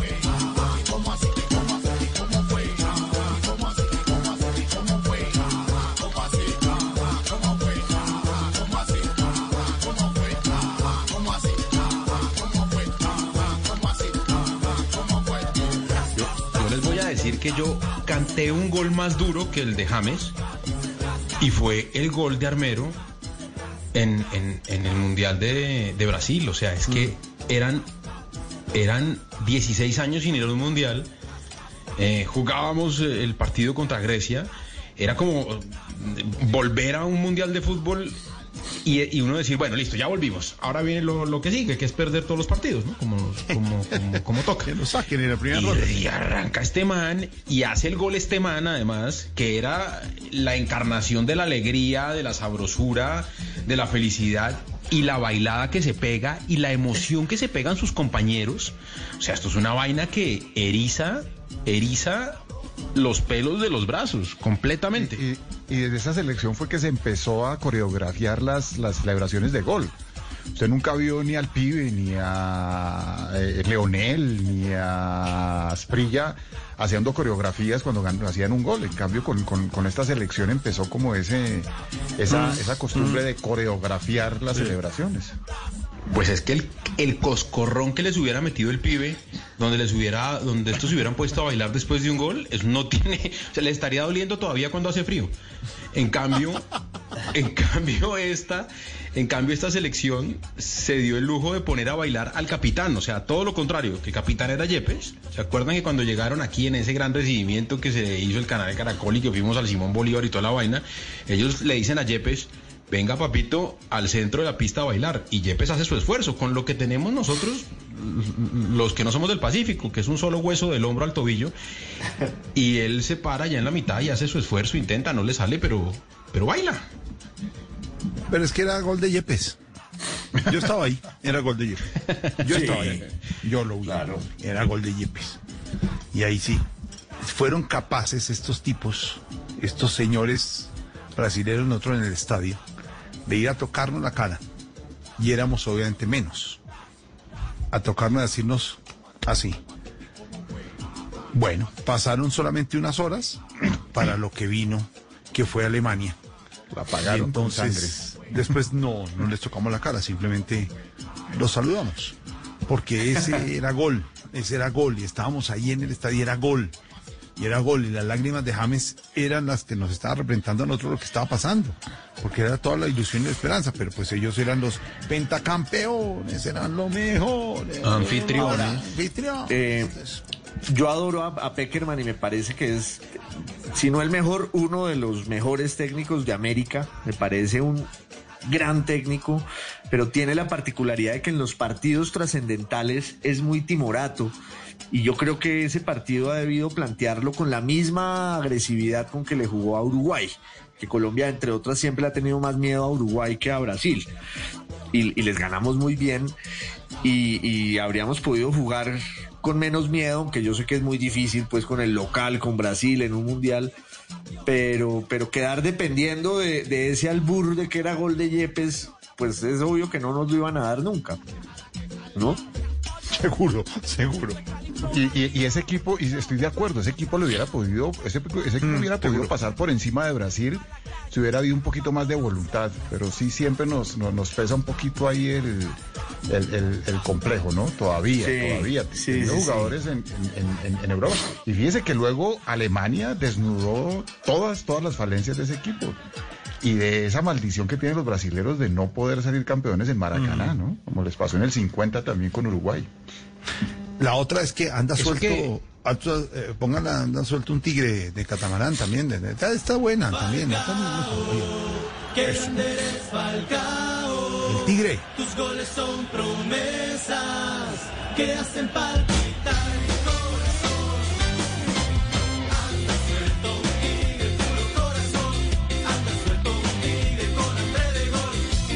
gol. ¿Qué música había por allá en los 70 con la camiseta naranja de la selección eh, de Ernesto Díaz y de Willington Ortiz? ¿Cuál sería La- la- la del Caimán Sánchez, no, no. ¿Cuál era? Sí. No, no sé, tengo referencia. Yo creo que la primera, can- la primera vez que pusimos una canción para, para celebrar triunfos de la selección Colombia fue, y creo que en esa época, en esa Copa América del 75, era, ay, qué orgulloso me siento de ser un buen colombiano. Eso, todavía estábamos en... en- en los- la Pero esa va para todo. Reinados, era- todos. Esa es Garrita, la de ay, qué orgulloso me siento de Y ser esa colombiano. quedó en la selección Colombia hasta la de su Pues pa- sí, por de acuerdo. Claro, porque era la como la que cantaba, la que se, además del himno, esa, y ya Pueblito Viejo y tal, etcétera. Pero esta, eh, lo que pasa es que No, esta no. es, esta, esta tiene que tener, esta tiene que tener la voz de William Vinasco. Esta. No, pero esto es, esto es Colombia Tierra Querida. Esto no es, ay, qué orgulloso me siento de ser un buen Esta fue antes de Sumaqué, ¿cierto? No, no, no, no, no. No, la que Esta se fue ponía era Fanarela la y- de, ay, qué La orgulloso de, a mí deme un aguardiente. sí, a mí deme un aguardiente. A mí deme un aguardiente un aguardiente ok, de ya, caña. ya sí. se lo buscamos, pero esta sí es Italia 90, estoy seguro. Y esta es Estados Unidos 94. Esta. Estados Unidos 94, Jorge, eh, Diomedes, que era el, el- el- rey pues de las emisoras en Colombia, se hizo una canción del pibe, se la pasa a rincón, de no sé qué, que tuvo cero éxito. Paniagua, es que yo creo que ninguna de las canciones que se hizo coyuntural y a propósito se convirtió realmente en himno de la selección Colombia. Siempre Eso fueron cierto, como cosas es espontáneas, como cosas que surgieron no, no, no compuestas deliberadamente para la selección. Esas nunca pegan. Porque hay un poco de oportunismo Esta en sí esas es. canciones que se hacen para, Sí. para, para, para esos momentos. ¿no? Bueno, con esta cierra la pena máxima. Y traen pava, ¿no? Esto- encima, encima de esta canción uno tiene que decir el domingo hay clásico. No me den trago extranjero. Claro, pero por eso digo, Ernesto Díaz, Willington Ortiz, Ponciano Castro. Ponciano Castro, estaba esta canción, 70 y- años 70, esto era. Ay, qué orgulloso me siento de haber nacido en mi pueblo. Ese equipo lo armaba Pero sabe, eh, Umaña, eh, África Umaña. Umaña. Sí, sí, sí, sí. claro. Y había un, pero siga, siga. ¿Había qué? de esos que llegan al alma, cantos que ya me arrullaban cuando apenas decía mamá. Lo demás será bonito, pero al corazón no salta, como cuando a mí me cantan una canción no colombiana. íbamos al mundial. Eso sí. Claro, pero es que sabe qué pasa, que estas eran canciones que escogíamos desde afuera para apoyar a la selección. Lo, lo, lo, lo bonito o lo que tiene de interesante el Estamos Melos es que esa canción nace en el camerino. Esa es la canción natural. que ellos, esa es la canción que ellos oían eh, dentro del claro, de- claro, de- claro. dentro de su intimidad. Era la que ponía Armero, la que ponía eh, Zúñiga, era la que ponían ellos. Sí, de, de Bombi, ¿no? Eh, eh, eso detrás tiene una historia muy bonita que es la historia de Son Bata, que fue como ese, ese grupo que, que en la Comuna 13 de Medellín organizó todo un movimiento cultural en contra de la violencia que, que ha sido muy importante y de ese grupo surgió este cantante que hizo esta canción que se convirtió también espontáneamente en, tema de la selección. Sisas, sisas, estamos melos,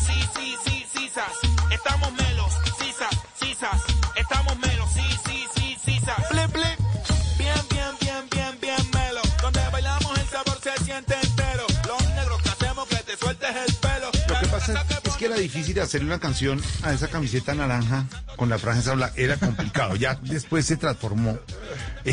sí, esa ya naranja que- con el escudo. Sí. Pero esas canciones son rarísimas. Fíjese, por ejemplo, eh, los mexicanos que cantan es El Cielito Lindo. Que eso sí que nada tiene que ver con el fútbol, ¿no? Y, y es la canción de la selección, de, de- de la que ¿Y, cantan y cuando... qué tal usted, Copa América en Chile que fuimos y, y los chilenos de chi, chi, chi, le, le, le, Chile? Entonces uno queda, uno queda, ¿cómo es la cosa? Y eso es emocionantísimo para ellos. Es, de- eso depende, Constantín, de cada uno, digamos, de, cada mm, situación. Exactamente. Cielito lindo, los mexicanos, pero si esa era una canción que cantamos todos desde chiquitos en el colegio, ¿por qué les dio por cantarlo en el Estadio Azteca? Pues puede ser por eso. Entonces,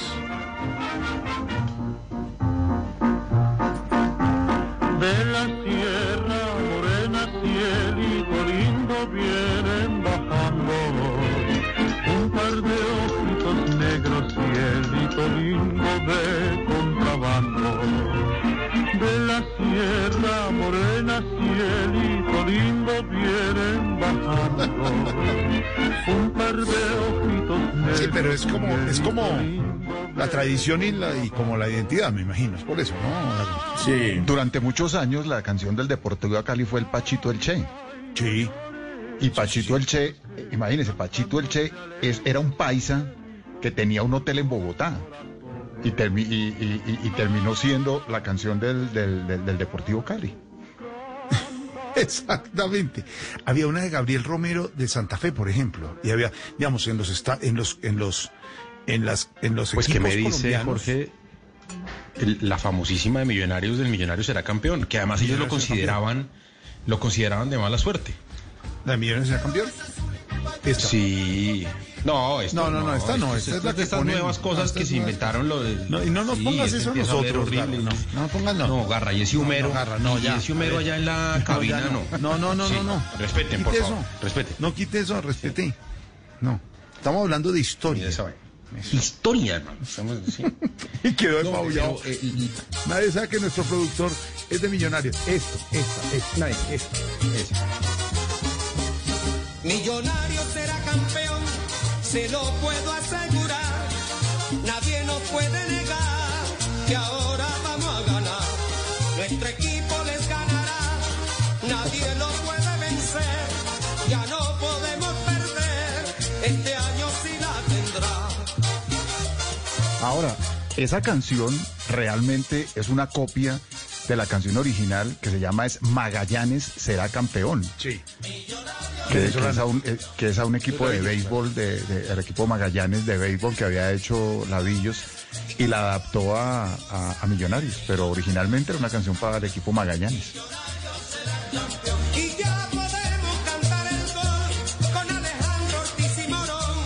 Morón.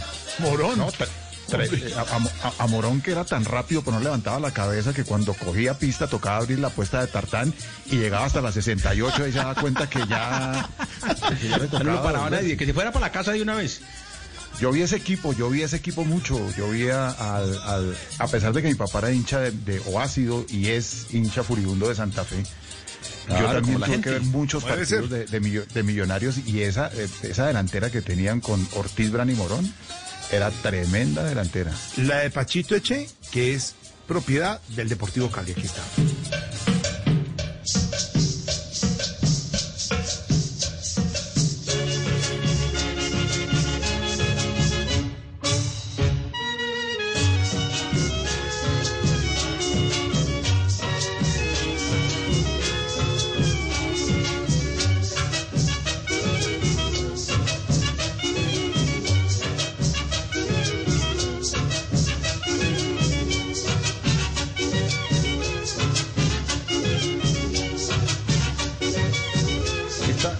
Quién es, Jorge? ¿Quién canta esta? Ya le voy a decir. ¿Quién hace Pachito Che? Alex Tobar. Oiga. Que hay un señor de talento y razón, inteligente, despierto y gentil, que rinde culto siempre al corazón. Ya lo voy a decir. Es Deportivo Yo creo que Gabriel Romero, Gabriel Pero, Romero, es lo más, pero esto es lo más absurdo del mundo porque es antioqueño, muy trabajador y es muy querido en toda la región. Y además es un bambuco.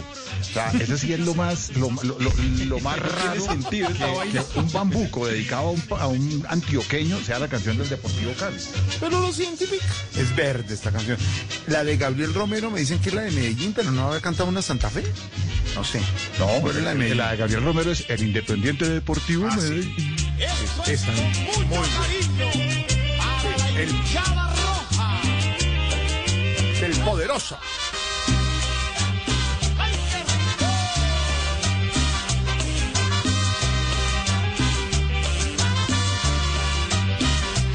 El Deportivo Independiente Medellín es de nuestra tierra una tradición.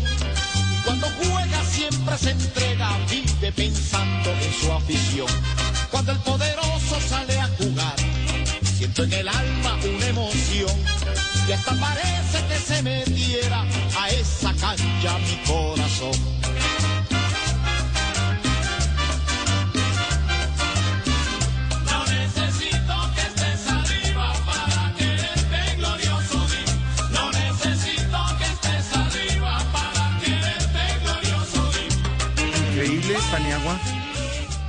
Que Diego Garra, nuestro productor, no nos ha puesto una canción de Santa Fe. Es increíble. No, pero además tengo Es que, increíble. antes de irnos a Santa Fe, No, que igual pues no, es podemos increíble. hacer todo un día entero. Es increíble. La manipulación del de, DIM, la pero- manipulación de la. Jorge, pero el DIM tiene una mejor que esa de- del poderoso. DIM, que es esa de grit, la de grita al pueblo clamoroso. Eh, ay, Sí, sí, grita al pueblo clamoroso, viva el DIM el poderoso, una cosa así, es, es, Ah, es un- eso. una canción sota además, es- o sea, son ganas de bailar. radio que nadie puede faltar. Santa Fe salta a la cancha con las ganas de triunfar y una hinchada que lo espera, bien alegre para cantar. Y como dice,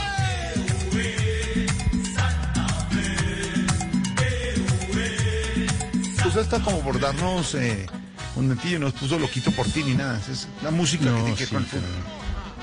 Así por ti, ¿no? Ese, ese, ese, ese, ese también es rarísimo. El, pues, el loquito por ah, ti. No, no, no es compuesta para, para, para el equipo, pero termina convirtiéndose en el, en el himno. En himno, sí. No, pero toca la original, que es que está... está- Es Pastor López, ¿no? Loquito por ti. Sí, Esta es la adaptación. esta es la adaptación.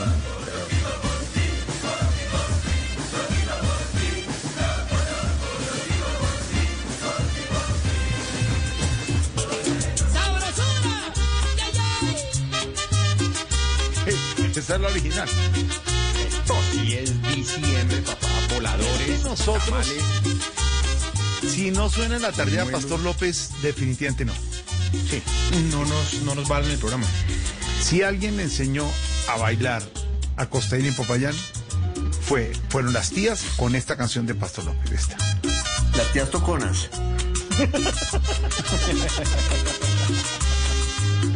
Loquito por ti, ti, por ti, por ti, loquito por ti, loco, loco, loquito por ti, por ti, por ti. Armando Hernández del Combo Caribes es paralelo a Pastor López. Tampoco todo puede ser venezolano. Esto también Armando Hernández. Oiga. Eres para para mí el candor, eres para mí una diosa. Te quiero hasta el infinito. Yo que vivo enamorado de tus ojos, de tu boca. Ay, y de tu cuerpo bonito. Yo le iba a decir que deberíamos hacer un día un programa de música de diciembre, pero como al paso que vamos, vamos a estar al aire en diciembre, pues lo Pues sí, guardamos. hay que guardarse. Pero nos, a veces los viernes hacemos en el empalme entre Blog Deportivo y Voz Populi ese ejercicio. Y ya tenemos una selección bastante grata de esas canciones de diciembre. porque Creo que la tardeada les tengo la historia, señor Dago, Costaín. eh, se está alargando un poquito, se está alargando un poquito. Entonces tenemos que ir guardando músicas para diciembre, que esta es una de esas. Porque el tema, el tema del fútbol está enredado. Sí. Enredado, enredado, para Enredado, comenzar. enredado. Exacto. Y la Julio, pelea la entre estos música de manes. diciembre. sí, toca desde ya. Meta música de diciembre. Carrita. Música de diciembre. Haga de cuenta. Carrita, Estamos en ¿qué? diciembre. Póngame copo, copo blancos de algodones. Sí. Póngale música. Fruto dulce de la caña. Pero no necesariamente el 24 de diciembre, es como el 21, como el 21 en novena. Mm, Antes, usted, usted se empieza, usted empieza como a. De 18. Desde el pero- 2 de diciembre usted dice ya le empieza a dar sed. Pero, pero, pero hay, pero hay una vertiente que a mí me encanta de, de la música de diciembre y es esa música depresiva, cortavenas de diciembre. Yo amo esa canción de Mamá, ¿dónde están los, dónde- Mamá, ¿dónde están los juguetes que el niño no los trajo? Eso Pero es, ¿por qué pero, pero eso es terrible. Dago? ¿Qué le pasa a eso? ¿Por qué le reclaman eso? O, o, o esas campanas con que empieza esa canción de Me perdonan. que esas campanas son lo más tétrico y lo, lo- lo- Dago, pero si hay algo peor que la canción de Mamá, ¿dónde están los juguetes? Es el video. Porque es un niño que se levanta y no encuentra nada. Y, y- y- y- y- y además pide, pide dinero en la calle y pasan carros con niños que sí tienen regalos. O sea, esto es, esto es, o sea, pero oiga esa maravilla. a ver.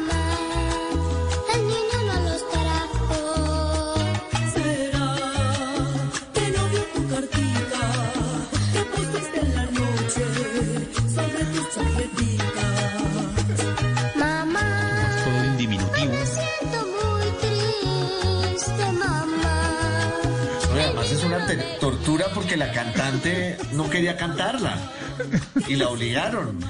Nadie quería cantar, ni el niño, ni nadie.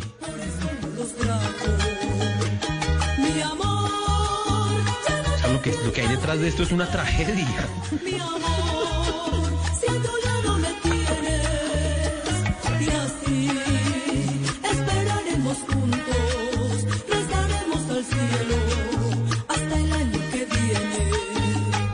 y de una vez le dice, este año no fue. Nos vamos hasta el otro 25 de diciembre porque este año no hubo juguete ya. O sea, si no llegaron el 24 por la noche, no llegaron. No, pero además lo mejor es el mensaje que sí es totalmente consumista. No, no es eh, diciéndole, no, pues lo importante no son los juguetes, no, sino la prioridad son los juguetes, pero en este momento Pero no, no hay. hay. O sea, que es lo peor. O sea, la Navidad sí es para juguetes, pero no hay. O sea, ese es el mensaje. Y, y las campanas de faltan 5 para las 12 también son. Uy, oiga, Ahí se las tengo, mire. No. No, eso derrumba, es para derrumbarse. ¿Hasta No se dónde llegamos? Porque no fuimos muy lejos. Se tiró la fiesta. Se tiró la fiesta. Ahí, ahí mis tíos ya están dormidos. Mis tíos Pero son- Hasta el himno, como no, eso sí es como en No, la me tardeada. metió volador. Me metió volador esto. El 31 es como la tardeada porque después de esto llega el himno. A las 12 en punto. No, con sirena no. No, esto si fue una tragedia o alguien la prendió borracho. Uno no sabe qué pasó.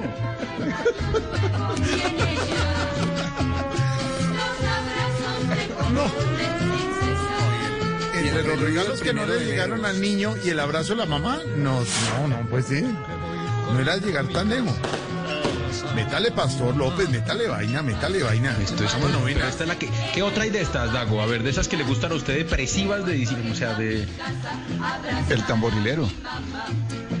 También es. también, también es Tamborilero, triste. Se fue con villancico, ya se fue con villancico. Ya esto. Esto sí. El comienzo de la canción, como dice Costaín, va con la manito aquí y va bajando, va bajando la mano, va bajando la mano y ahí está. Y oiga el mensaje. Esta historia sí es, esta sí es dura, esta historia, oiga. A ver. Todas las mañanas veo una ancianita muy desesperada preguntando por su hijo, pero ella no sabe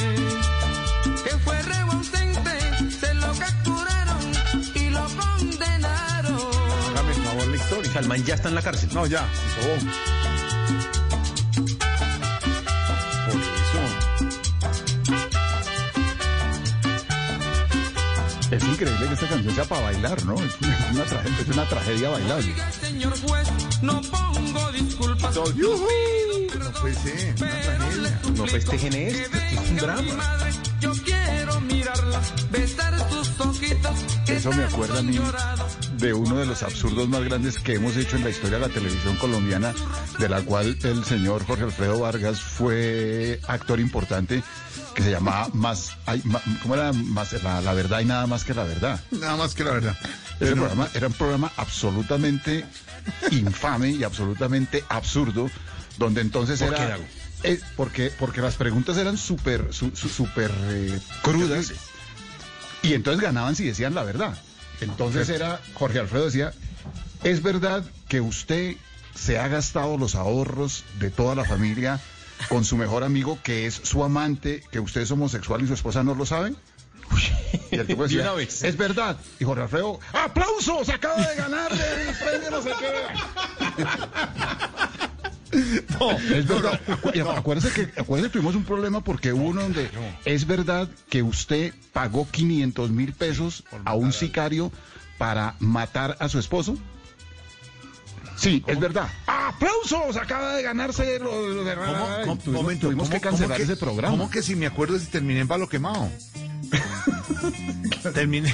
¿Qué cómplice de quién? ¿Cómplice de qué? No, pero, ¿y era- cómo, pero un momentico, ¿y cómo era la investigación? O sea, uno tocaba No, no, no, era, la cárcel, era- ¿o cómo era, esto? Era, era, la gente se usted, usted se enfrentaba al, al polígrafo ese para decirle la verdad o la mentira. Entonces era tal, tal el perfil, 100 preguntas, hacían primero el polígrafo y después iban al Sí. estudio y venían las preguntas. Y entre más respondiera la verdad usted, fuera la que fuera, fue- se ganaba más plata, pero eso contradecía todos los Pero- principios y valores de la historia de la humanidad. Pero ¿cómo termina yendo un tipo que pagó por... O sea, Ah, bueno. No, no, no. Ese- Y no, y lo peor de todo es que tenían a, tenían a la familia al lado en un sofá. No, no, no. No, No, la que más me dolió a mí. Parte de la familia. Una claro, parte la que más me dolió porque había unas de sexo y todas esas cosas.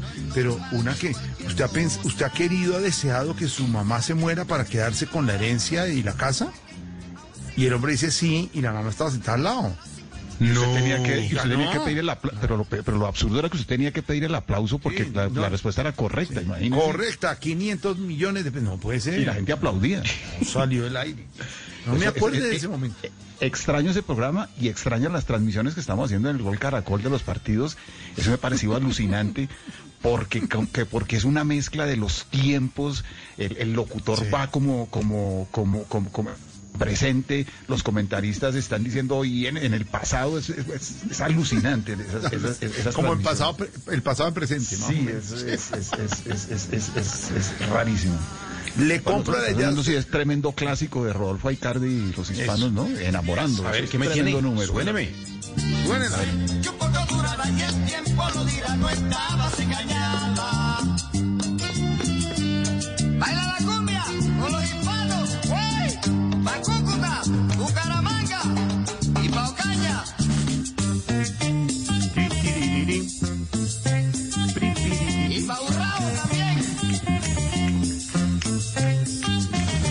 Ese es el zoom de lo que se conoció como el sonido paisa, que era ese, esa cumbia tocada con organeta, con bajo eléctrico y, y en las orquestas de paisas de los Black Star, eh, los Golden Boys, los hispanos, los graduados. eh, Gabriel Romero, Rodolfo Aicardi, el Loco Quintero, Jairo Paternina, eso fue todo, todo, todo un movimiento en los, en los 70s y en los 80s, el sonido paisa. Pero eso es Contra diciembre el cual- toda, ¿no, Dago? contra el cual protestaba airadamente Andrés Caicedo, ¿no? Exacto. El infame, el infame sonido pa- reclamando a Richie Rey grabando Agúzate que te están matando en contra del infame sonido paisa de Rodolfo y los hispanos con Sufrir me tocó a mí en esta vida. Pues le compro la idea, señor Paniagua. Le compraron la idea. Vamos a hacer un día especial de música de fin de año en mitad de año. Eso lo podemos hacer. Desde Sí, julio, ya, la o sea, música de diciembre. Música Desde julio la música, ya igual, ya está, todos los días son iguales. Esto es lo mismo.